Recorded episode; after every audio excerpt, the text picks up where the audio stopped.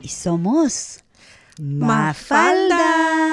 Muy buenas tardes y muy bienvenidos a su programa favorito. Su programa Mafalda, transmitiendo en vivo y en directo desde los estudios de su radio comunitaria, Radio 3CR, ubicada en el 855 de su dial AM. Y también en digital nos pueden encontrar en el sitio web www.3cr.org.au. La ubicación de los estudios es en el número 21 de Smith Street, Fitzroy. Nuestro teléfono en la radio 9419-8377. Y antes de comenzar nuestro programa de hoy, por supuesto, vamos a reconocer a la gente Gurungeri de la nación Kulen como los guardianes tradicionales de la tierra en que vivimos y trabajamos. La soberanía de este territorio nunca ha sido cedida, ya que esta fue y siempre será tierra aborigen.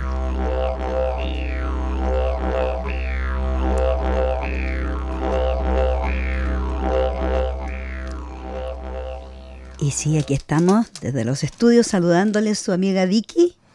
Y aquí Natalia y Mainaya, hola, hello. en este viernes 17 de marzo de 2023, aquí con todas las pilas y con todas las ganas de empezar el fin de semana con todo. ¿Cierto? Esta semana es un fin de semana corto, pero sí tuvimos uno bien largo la semana pasada, qué rico. Mm. Uy, disfrutamos bastante unos días, un día extra de, de vacaciones, el día lunes que no, no tuvimos que trabajar.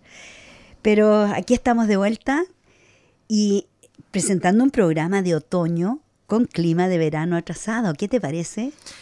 Sí, sí, a veces no deja de sorprenderme, ¿no? Por ejemplo, al salir en la mañana, esta mañana, totalmente nublado y frío. A las 7 de la mañana Oh, se oh. miraba oscuro Ya. y decirte que yo pensé, pues ya me despertó muy temprano, deben ser las 5 de la mañana, pero estaba oscuro.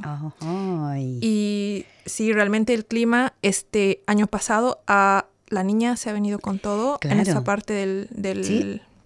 Tuvimos hemisferio sur. Sí, tuvimos mucha agua, inundaciones, ciclones, eh, tormentas, de todo. Se terminó. Dicen que oficialmente la niña se retiró, se fue para la casa Chun, chun, chun. ¿Quién llega y después? llega el niño. Sí. ¿Y qué trae el niño?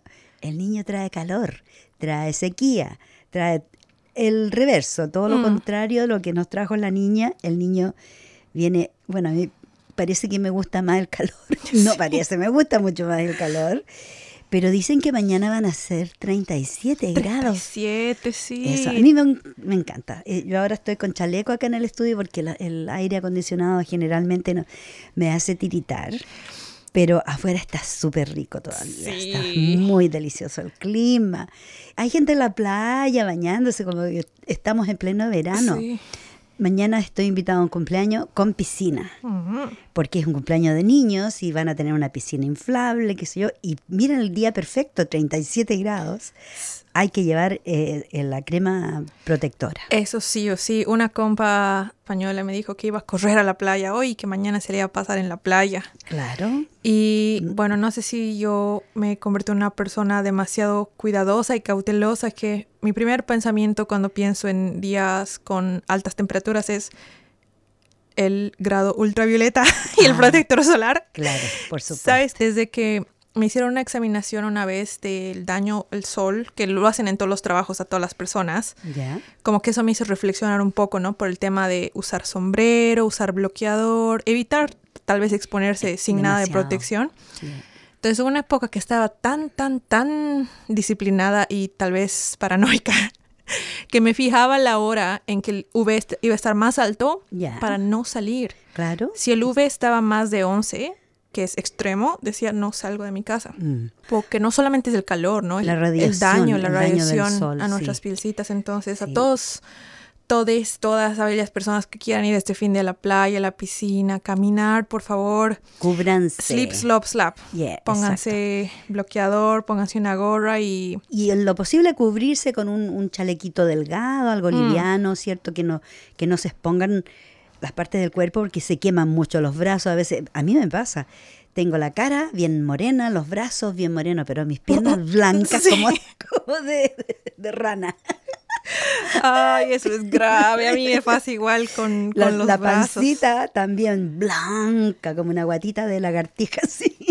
el maquillaje es lo más grave porque tengo dos maquillajes, un maquillaje de verano y un maquillaje de invierno y maquillaje de invierno si me pongo ahorita. Ya. Se ve como de una persona totalmente diferente.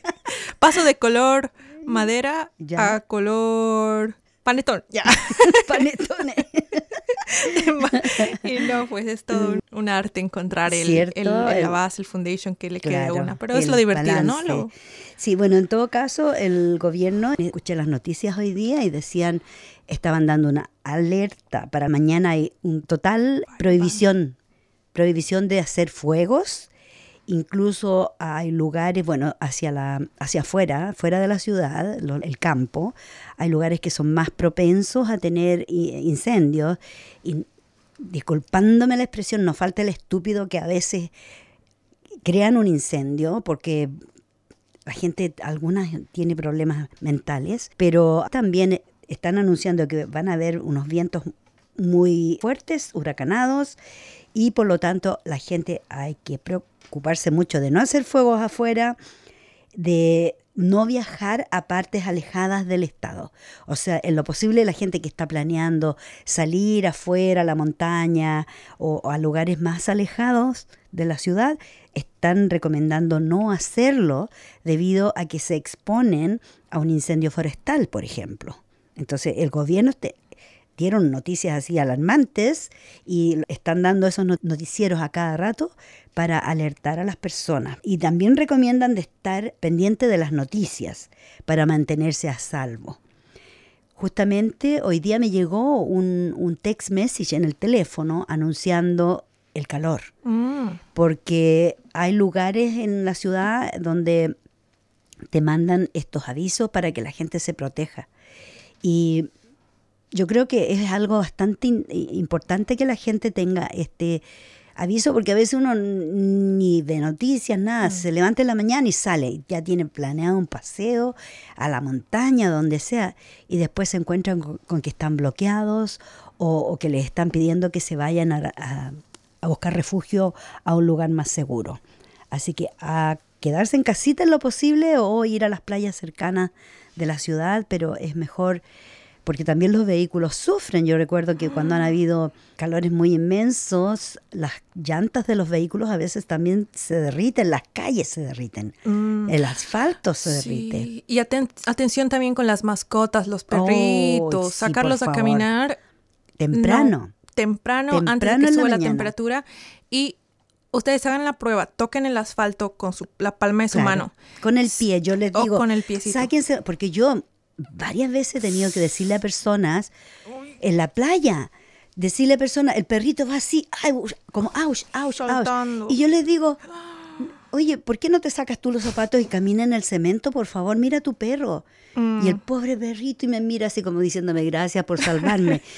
Mira, hay gente que compra zapatos, son exagerados, pero yo creo que los perritos Sí. también deberían tener zapatos, ¿cierto? Claro. Porque si los van a sacar a caminar en un día caluroso, que está tan fuerte, caliente el asfalto, tienen que haber una protección para el pobre animalito, porque si no, imagínate, eh, yo he visto perritos con las, los que- las- Quemados. quemados y es horrible, horrible, imagínate. Sí, y acotando al tema de estar alertas, estar atentos, eh, no sé si se acuerdan que hace unos años el lema en las placas de Victoria era Victoria, stay alert, stay alert, Mm. Viloria- victorianos o gente Victoria, mantente alerta, mantente vivo, porque hubieron unos incendios terribles, terribles. Sí. Y hay una app que les recomiendo que la usen, se llama Big Emergency. Voy a escribirles para decirles que tienen que mejorar su accesibilidad porque de momento solamente hay la versión en inglés, Ah. pero debería haber en español ya que Claro, somos en- bastantes. en, muchos idiomas. en muchos idiomas. Lo bueno de esta app es que una vez que la, la bajas no es necesario que te crees una cuenta no- ni nada. Si gustas lo puedes hacer, pero ni bien la bajas y le das permiso para que tenga acceso a tu ubicación, Y la te va aplicación te va a mostrar qué está pasando Ah, cerca claro. de ti, ya sean incidentes o alertas. Por ejemplo, te Mm. puede mostrar si hay un árbol caído, cuando hay eh, Mm. em, vientos, fuertes, fuertes, y caen los árboles. Claro. Eh, puedes ver en un pequeño mapito, puedes hacer zoom hasta donde está más o menos tu casa, te muestra inundaciones, te, muen- te muestra incendios activos y lo bueno también es que te muestra quiénes están respondiendo. Entonces te muestra en tiempo real que hay dos eh, camiones bomberos respondiendo al incendio más allácito. Entonces eso, es- Mm. eso, esto yo me aprendí cuando vivía en el área rural. Qué bueno, Porque, es súper mm, importante tener esa, esa aplicación, ¿cierto? Para saber, sí. Mm, Se llama Big Emergency y está disponible en todas las, para todos los sistemas. Claro. Y eso te llegan las alertas también, cuando va a haber una asthma storm, Sí. o cuando va a haber una tormenta, o el calor, o, o cuando el polen está muy alto, también te avisa si es que la gente necesita usar las máscaras o quedarse en casa, porque esa es la otra opción, quedarse en casita con todo cerrado, con, con todas las ventanas cerradas y las persianas abajo, porque hay gente que le gusta ventilar, porque hace calor, abrimos todo para que se ventile, pero no, hacemos, tenemos que hacer todo lo contrario. Eso yo lo aprendí acá. Cuando hace calor es cuando hay que cerrar todo temprano en la mañana, antes de que empiece el calor, nos preparamos cerrando las ventanas y las persianas, cosa que el sol ni el calor entren. Mm. Al final del día, cuando ya el calor pasa, ahí podemos abrir todo y se ventila la casa y ya respiramos más fresco. Pero son tru- trucos que yo he aprendido acá porque la situación se presenta de esta manera y tenemos que de alguna manera eh, prepararnos, ¿cierto? Así que a prepararse para este fin de semana porque, pero ya el domingo parece que baja la temperatura, así caes Sí. a 20 grados. Sí, sí. Y atentos, por favor, todos a hidratarse. Y esa es una perfecta transición para hablar del 22 de marzo, que es un día muy importante para mí. Porque yo amo el agua. Es el Día del Es el Agua. Día Mundial del Ah, Agua. Qué lindo. Pero si yo, ¿quién no va? Mira, si somos un 70% agua. Sí. Nuestro cuerpo es, la tierra es un 70% agua. Entonces tenemos que cuidar el agua. Y fíjate que lamentable que hablando del agua, veía en las noticias que en el Darling River, en New South Wales, hoy día mostraban miles y miles de peces muertos en el río. Es como que hay un carpet Mm. que hay un- un- una cubierta así que el río está totalmente pero totalmente lleno de peces muertos y esto dicen que es por la- debido a la temperatura y la reproducción que está fue masiva este año por, por las condiciones de, de clima se reprodujeron en grandes números y eso al haber tantos peces en el agua obvio que se agota el oxígeno del agua Mm. y eso afecta a los peces, por ejemplo. Bueno, eh, no recuerdo el tipo de, no lo anoté, el tipo de pez que es, pero también este es el que más abunda en este río, en el Darling River. Y, y el, el otro, la otra especie también, la que es menos abundante, pero también ha sido afectada porque no pueden respirar. Están todos los peces encima, flotando, muertos. Me imagino el olor que debe haber de de los peces descomponiéndose. Y obviamente que puede ser, todavía no saben, que haya sido una contaminación del agua de alguna fábrica, de algún lugar, de las minas a veces, porque nos falta que hay gente malintencionada o que no quieren gastar para purificar las aguas usadas de, qué sé yo, de la industria, y entonces las hacen, las llevan a los ríos y causan este tipo de efecto, pero horrible al medio ambiente. Sí, qué tétrico imaginarte Sí. que estás caminando ahí o con o hay niños tal vez por ahí, niñes. Y imagínate encontrarte con una alfombra de peces muertos. Em, leí un artículo que decía que por las variaciones de la temperatura abruptas, Mm.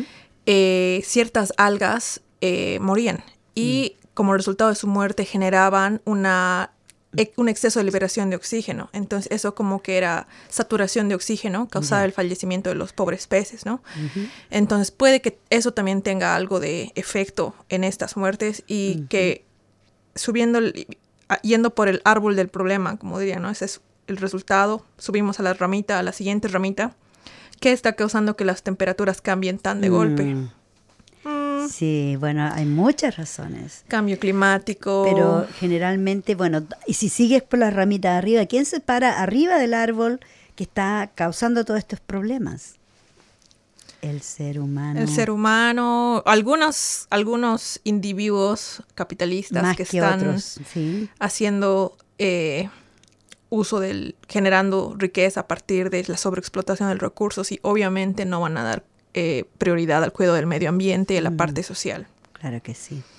Es muy triste, es muy triste, pero bueno, de todas maneras nosotros como siempre sigamos haciendo lo que hacemos respecto a cuidar el planeta, reciclando, reusando, ¿cómo es la, la sigla que tú la dijiste también? O sea, reciclar, reusar, no producir de más. Hay Eh. muchas maneras de parar es- esta, e- es que ya es... Es como una, una bola de nieve que viene dando vueltas, ¿cierto? Y, Sí. y creciendo y creciendo. Y el problema sigue creciendo y no lo podemos solucionar, Sí. lamentablemente. La primera R que tal vez suene un poco radical, pero estamos en una radio radical. Sí. La primera R es, es reject. Rege- Ah, ¿Cómo será en español? Re- Rechazar. Rechazar. Rechazar en el sentido de que todos y cada uno de nosotros tenemos el poder, mediante cada una de nuestras acciones, de hacer un pequeño cambio. Y Claro. somos, si todos nos ponemos las pilas y trabajamos juntos, podemos hacer tremendos cambios. Entonces, el rechazar se refiere más que todo a, por ejemplo, decirle no a una bombilla. Mm. Uy, me pone, me quiero sacar los cabellos Sí. cuando veo la gente que trae bombillas. Les digo, no bombilla. Ay, la rompen delante de mí sin uso. Yo, "Ah". o sea, ¿para qué Shakespeare? No. Y igual compro a veces mi almuerzo en... Ay, esto me da vergüenza decir ya, pero sí.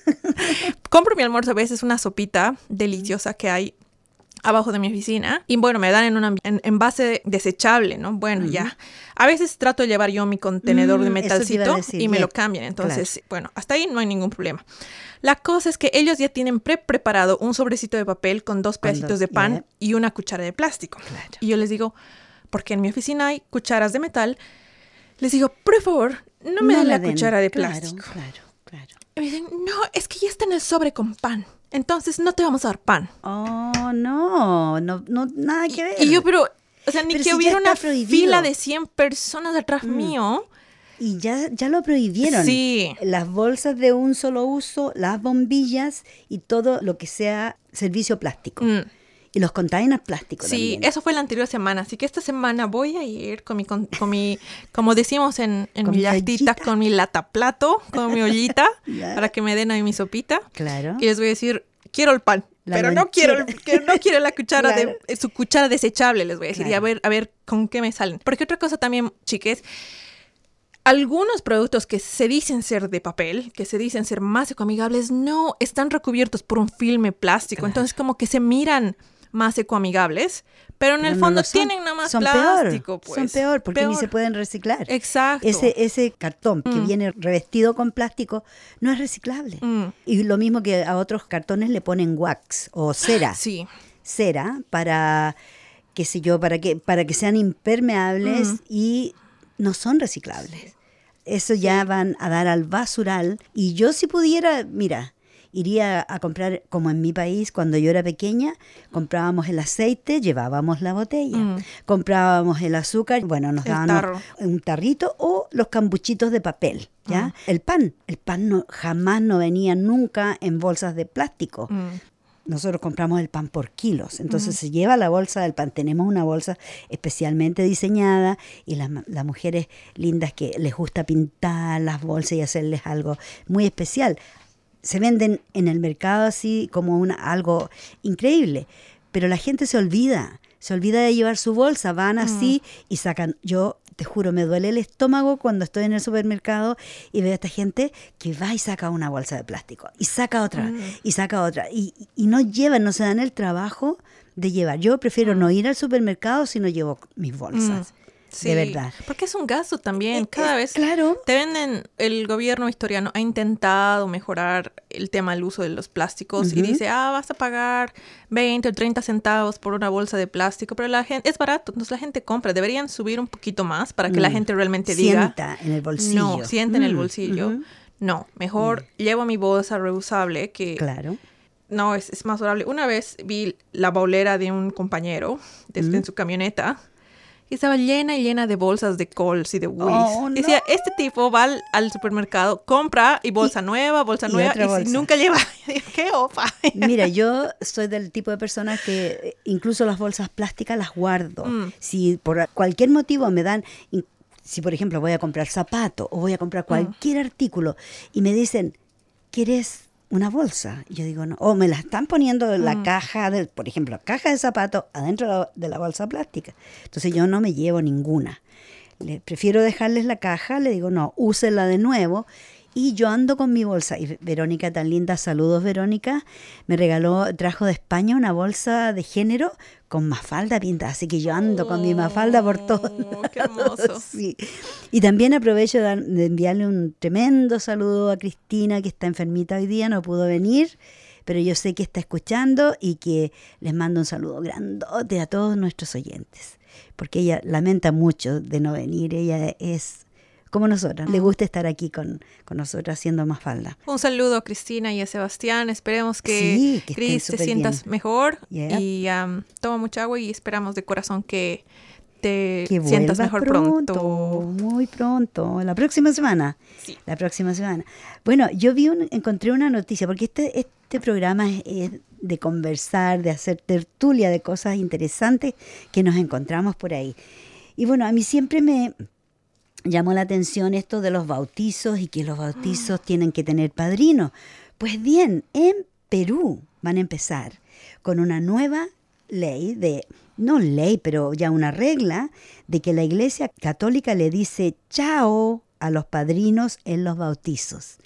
¿Qué te parece? Imagínate. Yo antes era como que una obligación. Yo recuerdo que se buscaba al padrino que tuviera dinero, alguien que, que fuera súper súper linda persona para que cuidara a ese niño por si algo le pasaba a los padres. Era casi el segundo padre, el padrino o la madrina tenían que cuidar de ese niño. Pues bien, dice acá que aunque la figura de los padrinos es algo que se lleva muy arraigado en los creyentes católicos que van a ser padres, la Iglesia informó que esta tradición será suspendida. Esta propuesta fue hecha por el obispo italiano Giacomo Ciruli. La normativa será promulgada el próximo 20 de marzo, o sea, en un par de días más, tres días, y entrará en vigor desde el 9 de abril. Cabe recordar que es, en esta fecha cae el domingo de resurrección. Qué mejor día para terminar con los padrinos, ¿qué te parece? Me, me tomó por sorpresa cuando leí el artículo y estaba viendo un poquito más. ¿Ya? Parece que en Italia también hay otra diócesis que se está sumando a este cambio bastante, bueno, diferente, ¿no? Es, es- Bastante radical, digo yo. de marzo Porque, uf, 2023, sí. cosa em, que está tan arraigada en la sociedad de los católicos, porque Sí. nos criaron con eso y nos metieron así en las células.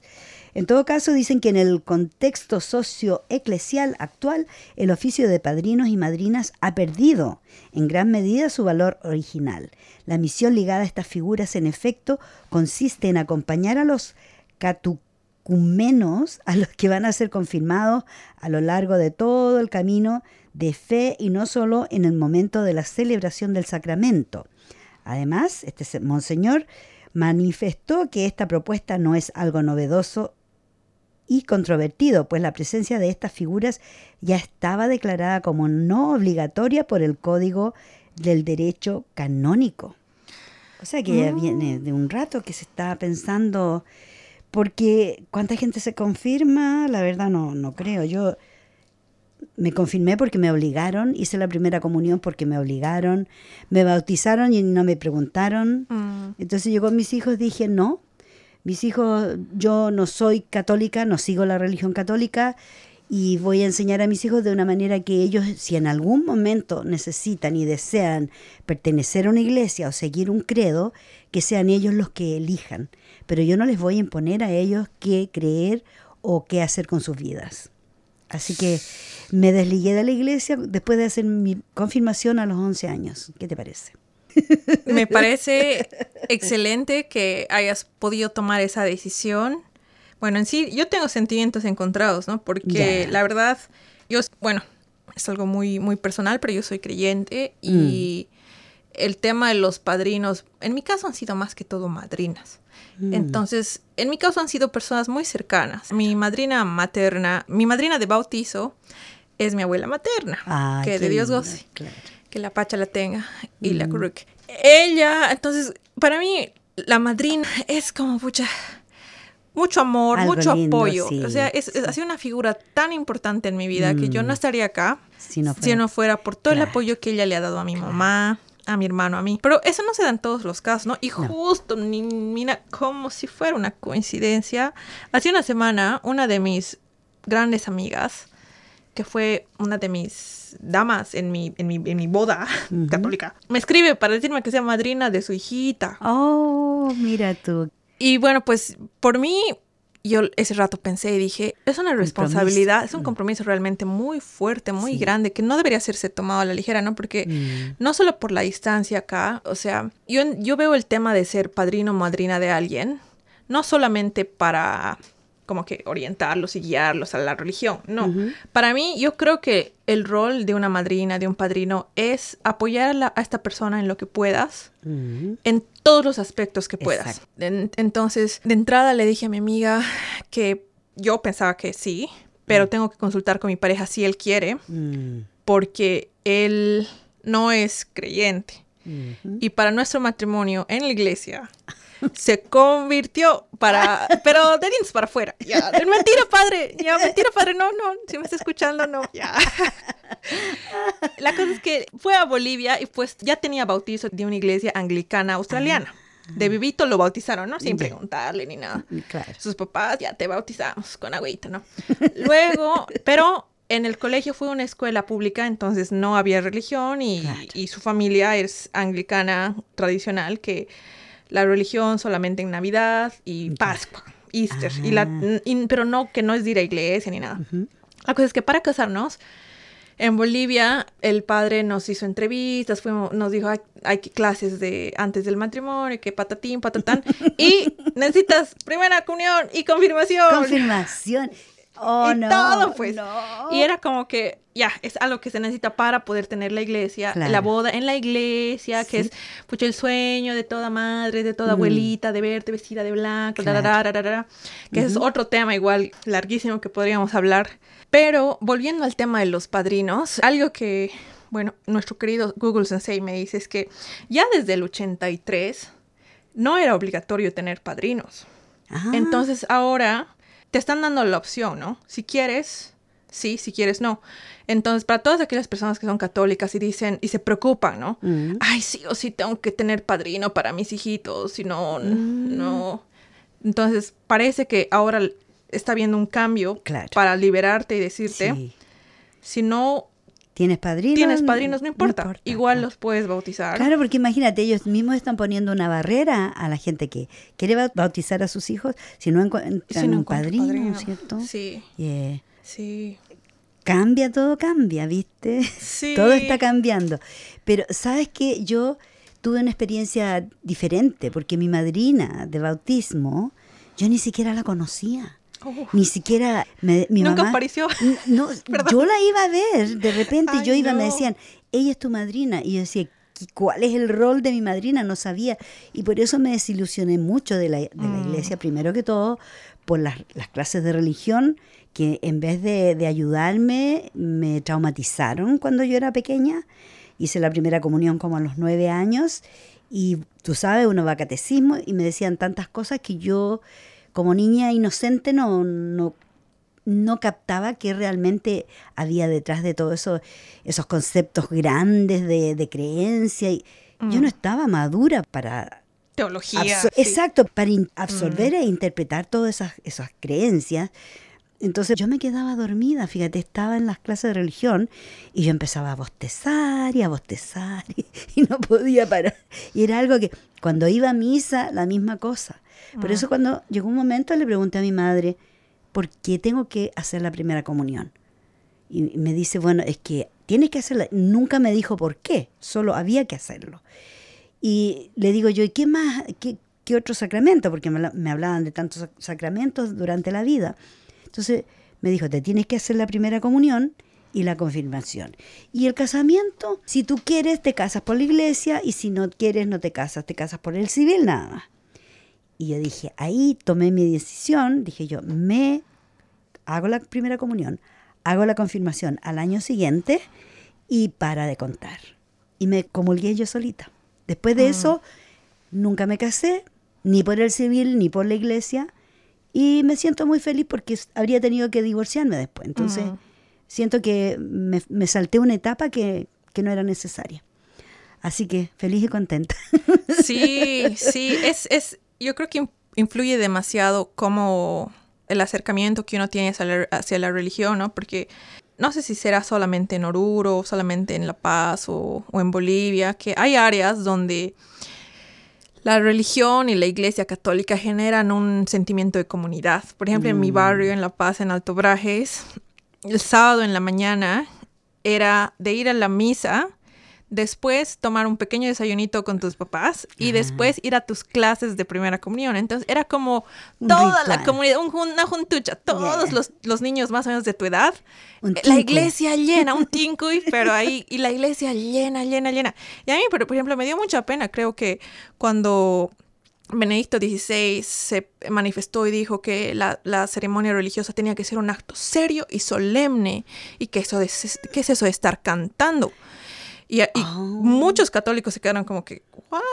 Porque, por ejemplo, en La Paz, en, mi- en la iglesia de mi barrio, en la parroquia del Divino Maestro, el sábado en la mañana era, imagínate, un Fiesta. tipo concierto, una Claro. fiesta. O sea, la gente llegaba, las flores, el altar, así, una, todo el mundo iba con sus mejores energías. Y las canciones que, bueno, ahora, hasta ahora podría una- unas buenas canciones así de, de- de alabación, así. Eh, ya, fanática, ¿no? Pero es que es- fue- eso fue algo que yo viví, ¿no? Entonces, y también cuando estuve fuera de Bolivia en momentos muy duros, encontré mucho refugio en pensar que había un ser que me cuidaba o una energía más allá, más Eso. allá, que no necesariamente tiene que ser de la Iglesia Católica, No. del hinduismo, del budismo, lo que quieran, pero yo sí pensaba que había una energía más allá Sí, sí que también de alguna forma había sido creadora y dadora de vida a mis ancestras, a mis antepasadas. Entonces, por ejemplo, en momentos muy duros de mi vida, cuando estaba manejando solita y, y- y te- me temblaban las rodillas y entrando a Melbourne por primera vez una camioneta Oh God, manual, yo decía, Dios mío, cuídame. Y como si hubiera sido el, mis abuelas, no, mis ángeles han limpiado los caminos y viernes, No cuatro había de la tarde, yo entrando a Melbourne muerta de nervios, pero sentí una paz que no estoy sola. Claro. En la trancadera, ya me, mis muslos entumecidos de tanto frenar y parar. Westgate Bridge te la dedico. Frenar y parar, frenar. Llegué a mi casa y lloré, así, le abracé a mi esposo y le dije, Dios mío, cómo he manejado tres horas y he llegado, primera vez que manejo es al otro lado. Claro, Y, y la manual y mis piernas me dolían de tanto frenar, cambiar caja, frenar, cambiar caja. Increíble. Pero yo encontré tanta fortaleza en la iglesia y, y también yo creo que fue que, bueno, muy visionarios en mi colegio, que nos dieron la información de la teología, pero que todo tenía que ser interpretado, que nada tenía que ser tomado al pie de la letra. Ay, qué lindo. Así, Y eso me gusta. nos daban la opción de Mm. como que, o sea, la Biblia, está, es- en la Biblia está escrito esto, pero nosotros analizamos y qué es el mensaje que quiere decir. Exacto. Porque en la Biblia dice que a las personas que son infieles las van a, las van a lapidar a piedrazos. Oh, No significa que eso va a pasar ahora. claro. Totalmente lo contrario. Y a mí, por ejemplo, me, me- me gustaba mucho leer y en, en- en el cuarto de secundaria, lo que ahora es el año 12 en Australia, por ejemplo, estudiábamos las encíclicas de los papas. Oh. Y mi mamá, mis abuelitas son fanáticas de los papas, especialmente de los papas latinoamericanos, del Papa Francisco, Ay, Papa Juan Pablo. II. No, mi abuelita Santusa es mi tía abuela, pero yo de cariño le digo mi mami Santu. Es la tía de mi mamá, pero es como si fuera mi abuela Claro. misma. Sí.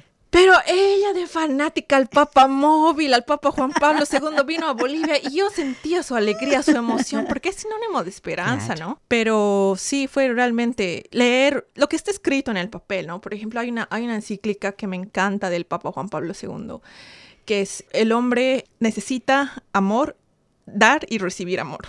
Mm. Tanto el recibir, pero también necesitamos dar. Claro, De una forma tal vez un poquito egoísta, para sentirnos bien, necesitamos dar. Entregar. Entregar Yeah, amor, ¿no? yeah. Algo sí que me, me encantó, ¿no? Es, y que escribe, ¿no? Que si, si todos tratarían de interpretar y leer este mensaje fuera de que sea católico, ¿no? Pero el de amar, amar al prójimo, amarte a ti y también amar a tu enemigo. Mm. Imagínate, ¿qué, Yeah. ¿cuántos problemas no que habrían? es- ¿no? Súper intenso, pero es algo muy lindo que también lo, por ejemplo, el Dalai Lama dice las mismas palabras, Mm. ¿ya? Los budistas dicen lo mismo y incluso mucha gente tiene una predisposición a creer que los musulmanes son gente muy mala Mm. y también en su Corán tienen los principios muy parecidos a los de la Iglesia Católica, a la Biblia. Diferente Biblia, la Biblia de los mormones es casi igual que la Biblia católica. Y así, si te pones a mirar los libros sagrados, todos tienen mucha semejanza.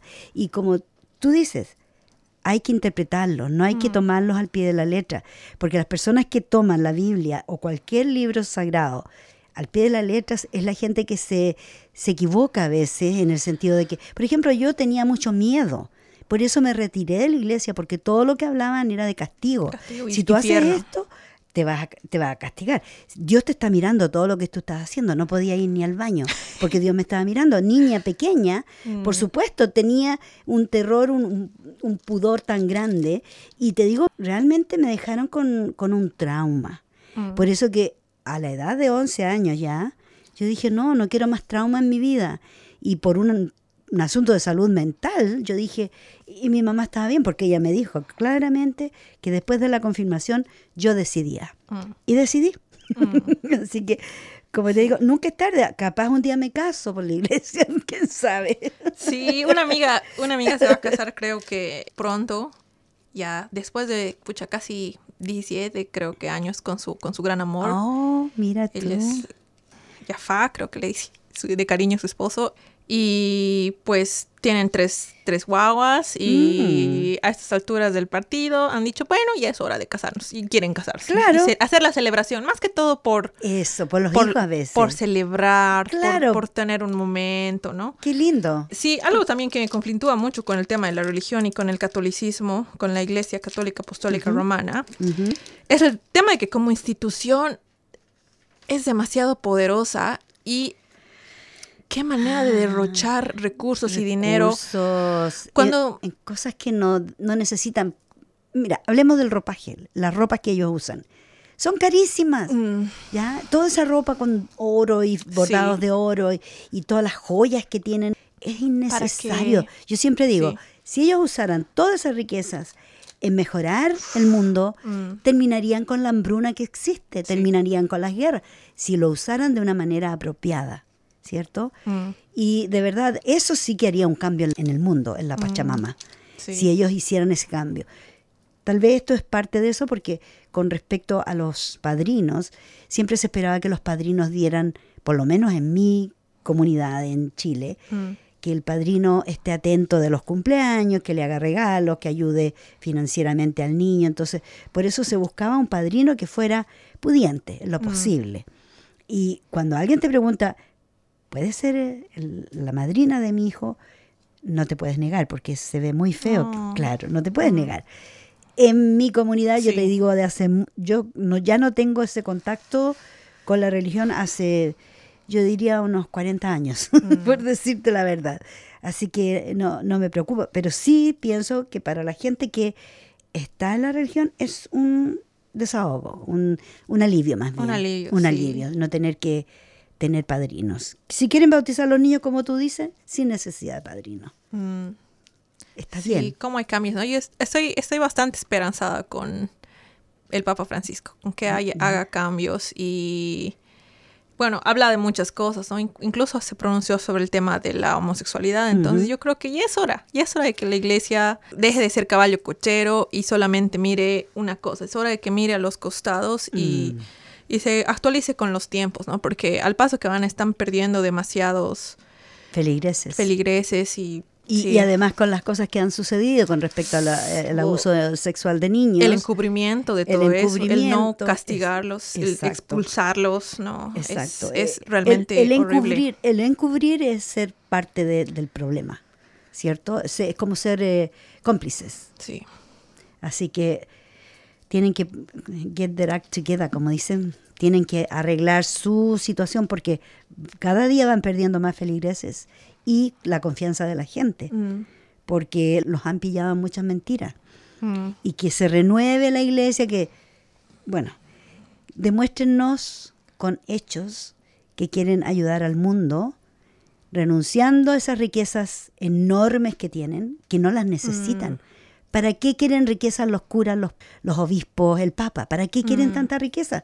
No me lo explico. Es lo mismo, lo pongo en paralelo a la corona real. Sí. ¿Para qué quieren tanta...? Mira, la reina tenía no sé cuántas coronas llenas de brillantes, pero Mm. incluso ahora que lo conversamos acá la, la otra vez con Cristina, la corona que va a llevar, porque el, el rey va a ser coronado ahora en, en abril, parece que en abril o mayo.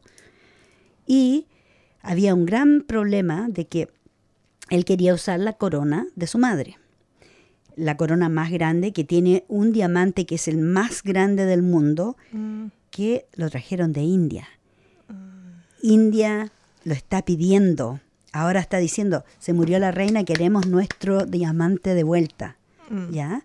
Porque tú sabes, a pesar de todo, la India tiene mucha, mucha pobreza, pero también está siendo una potencia mundial en estos momentos debido a la cantidad de gente, la cantidad de, de producción que están teniendo. Pero ellos igual, porque ellos le- creo que le dieron el, este diamante, no se lo dieron durante el reinado de Felipe III, del papá de la, de la reina Isabel. Mm, no sé qué pasó, que se llevaron el diamante más grande que se ha encontrado en el mundo y lo vandalizaron porque lo cortaron como era tan grande para ponerlo en la corona de la reina, lo cortaron en varias partes. ¿Ya? Y lo tienen ahí. Si te fijas, hay una historia. respe- Y, y- y India en estos minutos está, pero firme, pidiendo que devuelvan el diamante. No la corona, la corona es de ellos. Pero que devuelvan el diamante, porque el diamante lo encontraron en la India, lo cortaron en la India, pertenecía a la India. Y como en ese minuto había invasión inglesa en la India, se llevaron el diamante. Imagínate, es un abuso, pero grande. Ojalá que las cosas vuelvan a donde deben estar. Ahora los ingleses están diciendo, bueno, si devolvemos este diamante, todos los países van a empezar a pedirnos cosas, porque tienen tremendas riquezas que han venido de África, han ido de, de Latinoamérica, de, de lugares, por ejemplo, bueno, de nuestra Latinoamérica, tienen montones de artefactos va- valiosísimos, ya sea en el Vaticano como en la familia real. ¿Ya? Los museos, el Louvre está lleno de cosas que no les pertenecen a ellos ahí tampoco. Son cosas que se han robado mm. de otras partes del mundo y las tienen ahí. Y ahora están diciendo, no, es que si devolvemos esto, nos van a pedir esto otro y no queremos devolver nada. Mm, pero sería lo justo. Es lo justo. Recuerdo que mi papito, cuando fue al, al Reino Unido, nos contó que fue al Museo Británico, ¿no? Y dijo, tremendo museo, hermoso. Pero ver todas esas reliquias de todo el mundo. Y cuando vio la parte de los Andes, vio ahí aguayos antiguos y reliquias, reliquias de piedra. Y dijo que en parte se sintió algo triste, como que, ¿qué estaba haciendo tan lejos? Algo que no era de ahí. Desconozco cómo habrá el Museo Británico obtenido todas esas piezas. Mm. No lo sé. Los tesoros egipcios de la India, no lo sé. Pero esa, se los esa sensación de llevaron que nomás. se lo llevaron, ¿no? Y es, Mm. es también un símbolo muy fuerte de todo lo que ha sido el proceso de colonización y saqueo. Saqueo de las Américas, muertes. saqueo de África, saqueo de India. Genocidio. Entonces, devolvernos, eso es lo mínimo Lo que pueden hacer. mínimo, pero es cierto, si son realmente honorables, harían algo honorable y sería devolver eh, todas esas reliquias que son cosas que les pertenecen a otras personas, son robos que hicieron, robos monumentales. Fíjate que Cristina me escribe que encontraron el diamante y dice que los ingleses se lo llevaron sin pedirlo y el rey se lo regaló a su hija Elizabeth. Jorge que VI Jorge de Pacotilla. Ay, yeah. perdón. Eh, No importa, yo te. Bien, Jorge VI de pacotilla. Hay que hacerlo con en voz alta. Porque de verdad, toda esa gente fue realmente em, ¿cómo te dijera? Son genocidas, porque si son tan ricos, ¿para qué quieren tanto? Dime tú, ahora yo me pregunto, tienen el palacio de este, el palacio de este otro, 100 dormitorios, 50 baños. Y este joyas por aquí, joyas por allá. Y, y se pelean por las joyas y por los espacios, por los palacios, cuando hay gente pobre en el mundo. La riqueza la tienen a costa de quién? Mm. De la gente que explotaron, de, la, de los robos que hicieron de Latinoamérica, de África. Hay mm. tanta cosa que han sacado de África. Tú sabes que África es productor de diamantes, mm. ¿ya? Y tienen muchísimos, muchísimos artefactos también que se los llevaron de, de, diferentes países de África. Con mucha razón la gente no les tiene mucho respeto a los ingleses por eso que hicieron. Así que bueno, de todas maneras, em, yo creo que la iglesia tiene que ponerse las pilas, adaptarse a la era en que vivimos y yo creo que sería mostrar un, corazón buenísimo si empezaran a utilizar los, los recursos, los recursos eh, en lo que realmente se necesita. Por ejemplo, a mí me chocó mucho de escuchar esta semana de que yo voté por Anthony Albanese, pero ahora está haciendo arreglos para comprar más submarinos. Eh, ¿Cuántos billones? Billones. De segunda mano que van a contaminar el estado de Australia del Sur para lo que ni siquiera tenemos la certeza de qué va a pasar. Estamos tan, tan lejos de, bueno, no quiero causar conflictos geopolíticos, no voy a decir los nombres de los países, pero ya sabemos quiénes están al mm, norte, mm, que no mm. están alineados con los aliados tradicionales. Entonces, o sea, yo pienso que antes de atacar a Australia, van a irse directo a la yugular de Estados Unidos. van a irse contra el Reino Unido. O sea, nosotros estamos tan lejos, tan abajo. Pero, ay, no, no, qué manera de renegar. Y, volviendo un poco al tema de la, corona, tanto mm. la inglesa como la española, o sea, la cantidad de recursos que han sacado de las Américas es inaudito. Totalmente. Y el devolvernos algo, algo un poquito. es lo mínimo que pueden hacer. Yo cuando leía, estudiaba sobre esto, en el colegio también estudiamos esto. Todos los minerales que sacaron de, de las Américas intentaron traernos la varicela, intentaron mm. matarnos. Claro. O sea, para adueñarse del terreno. El colmo del cinismo, el mm, colmo mm. del abuso. Sí. Y, y ahora, ¿no? Ya un 2023, cinco siglos después de la llegada de, de los europeos, que supuestamente, que según ellos descubrieron, que van a descubrir lo que ya existía. Exacto. ridículos.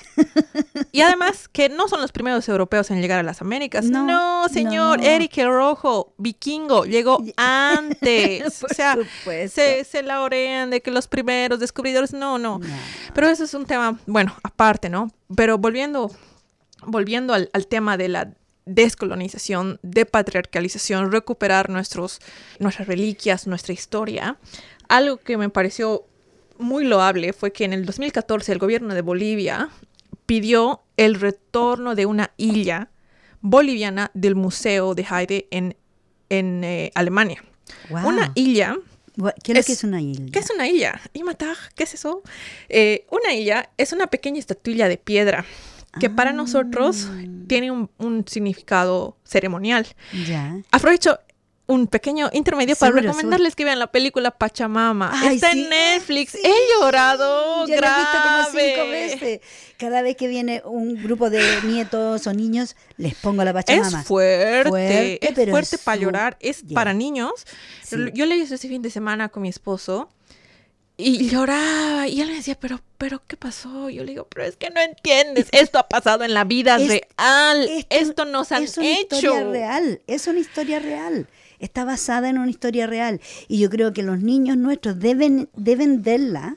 Yo le recomiendo a todos los padres y a las madres que los vean ellos con sus hijos, mm. porque así le enseñan historia a mm. sus hijos, cómo vinieron los españoles, mm. precisamente, a destruir toda la A saquear todo, a, robar. A robar. Hay que decirlo. Y a matar y asesinar. Y, oh, esa película es fabulosa. Entonces, Pachamama. Pachamama, la película por Netflix. Ah. Entonces, la estatuilla en la película de oro mm. es una isla. Y esas islas hay, habían en cada comunidad. Entonces, ¿cómo, cómo demonios ha llegado esta isla de Lequeco hasta Alemania es un misterio. Y estaba en un museo. Wow. Todo elegantioso, shiny, shiny, por ahí. Pero el gobierno boliviano, alguien vio Ay, y dijo, qué bueno. pero, pero, ¿Cómo está haciendo? con qué- permisito, dijo Monchito, esto es de Bolivia. Esto huele a Bolivia. Y como que se hicieron la- los, los contactos de, de forma diplomática y la isla fue devuelta a Bolivia.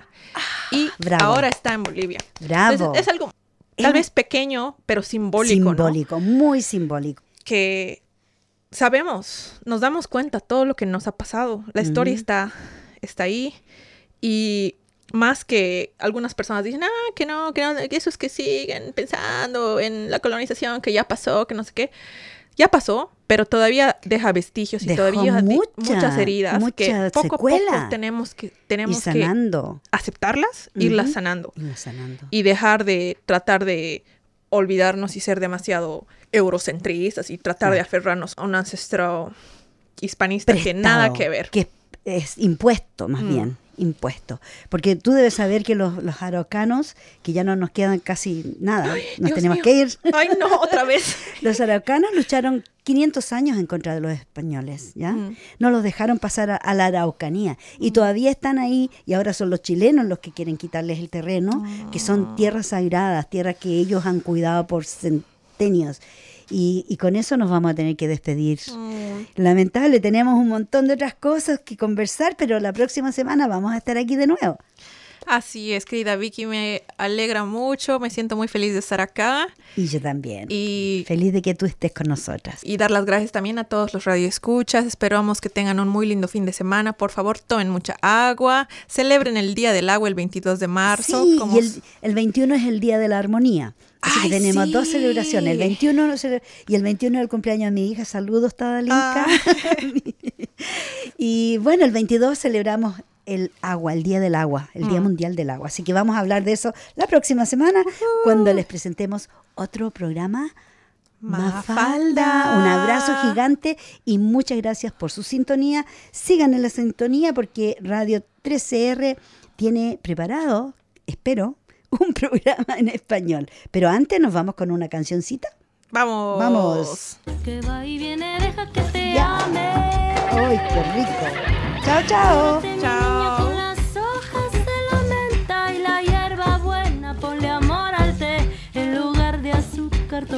Las estrellas.